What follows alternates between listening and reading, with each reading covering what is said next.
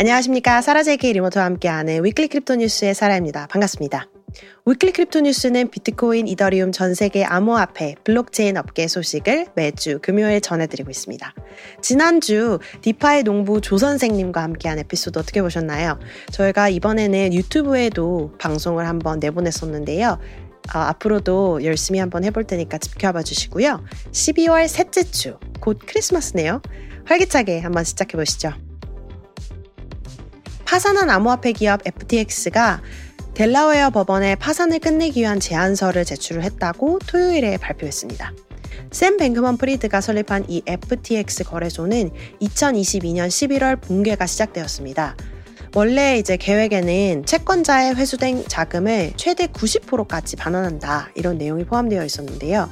하지만 새 제안서에는 부동산이 우선적으로 분류가 되고 회사가 파산을 신청한 날 기준 자산 가격을 기준으로 채권 가치를 산정하게 된다고 이제 명시를 했습니다.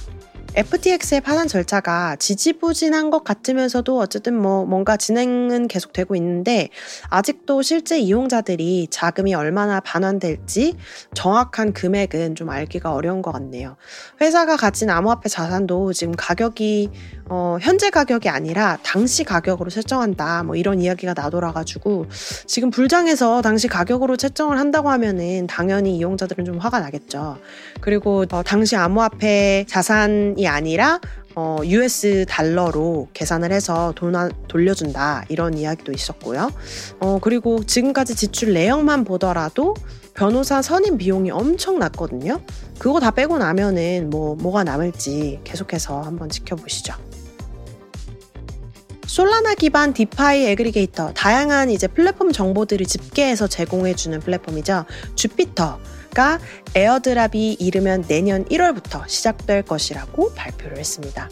고양이라는 테마로 또 고양이의 시점에서 작성된 화려한 트위터 게시물에는 Meow라고 이름을 지은 설립자가 지난 금요일 프로젝트의 향후 계획 그리고 뭐 airdrop 이런 것들에 대해서 업데이트를 제공을 했습니다.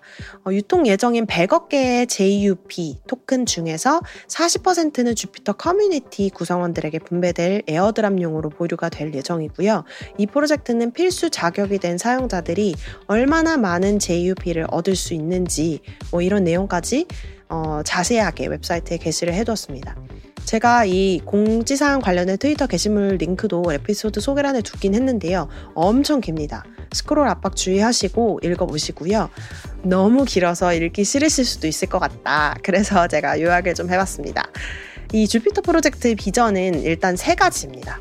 첫 번째, 솔라나 생태계를 이제 support를 하겠다. 그다음에 두 번째, 최고의 trading 플랫폼들을 다 한 곳에서 보여주겠다. 그러니까 aggregator의 역할을 잘 하겠다 이거죠.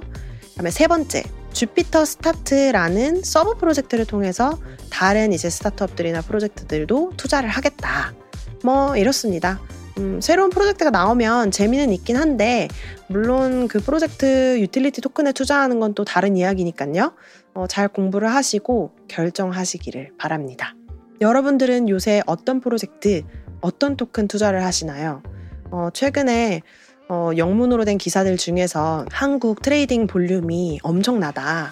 뭐, 이제 전 세계 어, 투자자들의 행동 양식도 좀 변동이 있지 않겠냐. 이런 기사들을 한번 본 적이 있는데요. 궁금하네요. 어, 여러분들의 지갑에는 어떤 토큰들이 있을지 사라 at dailycryptonews.net으로 후기, 투자 경험담 어, 공유해 주세요. 미국 법원이 암호화폐 거래소 바이낸스와 상품 선물 거래위원회 CFTC 간의 기존 합의를 승인을 했습니다. 내용을 한번 좀 더 볼까요? CFTC의 보도자료에 따르면 미국 일리노이 북부 지방법원은 바이낸스 거래소와 전 CEO CZ, 창풍 짜오가 상품 거래소법 및 기타 CFTC 규정을 위반했다고 보고 바이낸스와 CFTC 간의 합의를 공식화한 건데요. 이 합의는 바이낸스가 CFTC에 13억 5천만 달러의 벌금을 지불하고 소위 부당하게 취한 거래 수수료로 추가 벌금을 지불을 해야 합니다. 전 CEO 개인도 1억 5천만 달러의 벌금을 내야 하고요. CFTC는 거래소가 미국 고객에게 거래소 이용을 적극적으로 권유하고 플랫폼 규정 준수 관련 통제를 회피하는 데 도움을 줬다고도 지적을 했는데요. CFTC 최소 2명의 prime broker가 바이낸스 KYC 절차가 적용되지 않은 sub 계정을 개설할 수 있었다. 뭐 이렇게 밝혔습니다. 이 합의로 인해서 CZ는 바이낸스 CEO직에서 물러나고 또 내년 2월까지 최종 판결이 날 때까지는 미국을 떠날 수가 없습니다. 어, 저는 이 이야기가 너무 약간 영웅 이야기처럼 그려지는 것 같아서 뭘 더 어, 전해드려야 될지는 잘 모르겠는데 어, 일단 사실만 보면 전 세계적으로 암호화폐 규제가 점점 더 정상적인 이런 절차로 인식이 된다는 트렌드를 어, 당연히 볼 수 있는 것 같고요. 어, 외국 거래소 이용하실 때 이제 뭐 KYC 다 진행하시고 개인 신분증 내고 뭐 이렇게 다 하지만 그게 정말로 이제 뭐 각국의 규제 기관의 등록이 돼가지고 어 여러 가지 기록들이 다 남고 이거를 확인하고 뭐 이렇게 진행되는 경우는 사실 드물잖아요. 근데 이제 바이낸스는 어, 전 세계 탑 거래소이다 보니까 바이낸스에서 뭔가 어떤 이유에서든지 이제 미국 고객들에게 서비스를 제공했다.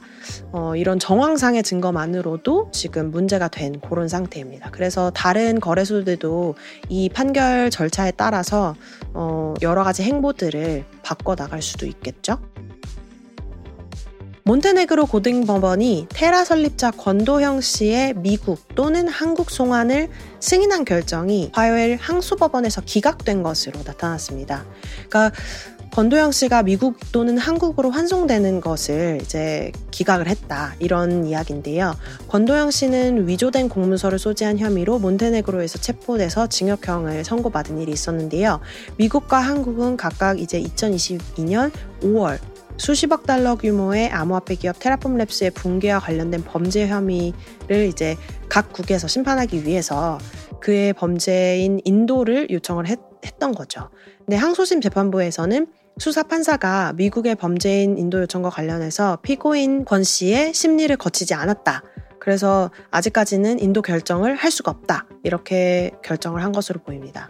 저는 어, 개인적으로 이 인물에 대해서 그렇게 크게 어여삐 여겨지지는 않는데요. 아무래도 테라가 잘 나갈 때도 여러모로 어, 인터뷰를 지금도 보시면 아시겠지만 자만하고 그런 모습을 좀 많이 봐서 그런 것 같습니다. 뭐 암호화폐 산업도 결국 사람들이 회사 운영하는 뭐 산업이거든요. 그래서 수많은 사람들을 보기 마련인데 그 과정 속에서 이제 개인적으로 프로젝트를 볼때 어, 경솔하거나 좀 오만함이 돋보이는 그런 인물들은 신뢰를 크게 어, 주기가 좀 어려운 것 같습니다. 그래서 붕괴된 이후에도 그런 부분들이 많이 이제 다시 재조명이 됐고 당시에 사람들이 의심을 제기하고 문제가 있으면은 좀 고쳐라 뭐 이런 이야기를 했을 때도 반응이 그렇게 신뢰를 줄 수 있는 반응이 아니었거든요. 그리고 또 붕괴된 이후에도 반성하려는 분위기보다는 뭐 도망치거나 뭐 변명하거나 뭐 이런 인물이기도 했고요. 자업자득이지 않나 싶습니다. 솔라나 관심 많으시죠? 그리고 블록체인 게임도 마니아층 많으신데요. 포켓몬과 유사한 배틀러 게임인 오로리라는 프로젝트가 지난 일요일 저녁 83만 달러 상당의 AURY 토큰 약 60만 개를 인출할 수 있는 해킹을 경험했습니다. 결국 오로리 게임 개발자들은 게임을 솔라나와 이더리움 scaling 네트워크인 아비트럼에 연결하는 싱크 스페이스라는 브릿지를 비활성화를 했습니다. 오로리 프로젝트 총괄 책임자 조나산 씨는 디크립트 미디어에서 팀이 현재 backend 서비스를 위한 글로벌 패치를 출시를 했고 문제를 해결하기 위해 노력하고 있다 이렇게 말을 했는데요. 아 해킹 소식은 언제 들어도 너무 안타까워요. 그래서 원인을 좀 살펴보는 편인데 그 중에서도 수년간 지금 블록체인 이 기술들이 굉장히 많이 발전을 했잖아요. 그럼에도 불구하고 수년간 계속 해킹의 이유가 되는 것들 중에 하나가 바로 브릿지입니다. 그러니까 이 체인에서 저 체인으로 어, 자산을 옮길 수 있는 이런 이동 수단을 마련해 주는 거나 마찬가지인데 이 브릿지를 이용하는 데에서 엄청난 해킹 사건들이 일어난단 말이죠. 그래서 아, 정말 수년간 새로운 브릿지 개발이 많이 되었기는 했어도 제대로 해킹 안 당하고 오래가는 어, 좀 신뢰할 수 있을 만한 브릿지를 찾아보기가 참 어려운 것 같습니다. 그래서 어, 블록체인 개발 어, 과정에서 우리가 주목해야 할 점은 뭐냐? 기술적으로 발, 어떤 발전 방향이 있어야 되냐? 이런 걸 할때 interoperability를 엄청 강조하잖아요. 그러니까 여러 체인 간에 모두 이제 operation이 가능한 이런 기술들을 개발하는 것. 그것이 이제 모든 블록체인 개발자들과 프로젝트들의 문제 의식 중에 하나인데 어, 그래서 좀 아무래도 아직까지는 좀 조심하셔야 될 것 같고요. 혹시나 오로리 게임 이용하셨다면 얼른 원래 바꾸시고 자산 관리 좀 다시 한번 하시고 비밀번호 체크하시고 어, 이렇게 한번 해주시기 바랍니다. 블랙락과 나스닥은 화요일 미국 증권거래소 SEC의 거래 및 시장 부서를 만나서 현물 비트코인 ETF 출시 계획을 논의를 했는데요. SEC가 공개한 메모에 따르면 이 회의에는 블랙락의 ETF 팀 인력과 함께 디지털 자산 책임자인 로버트 비치닉이 포함되어 있었습니다.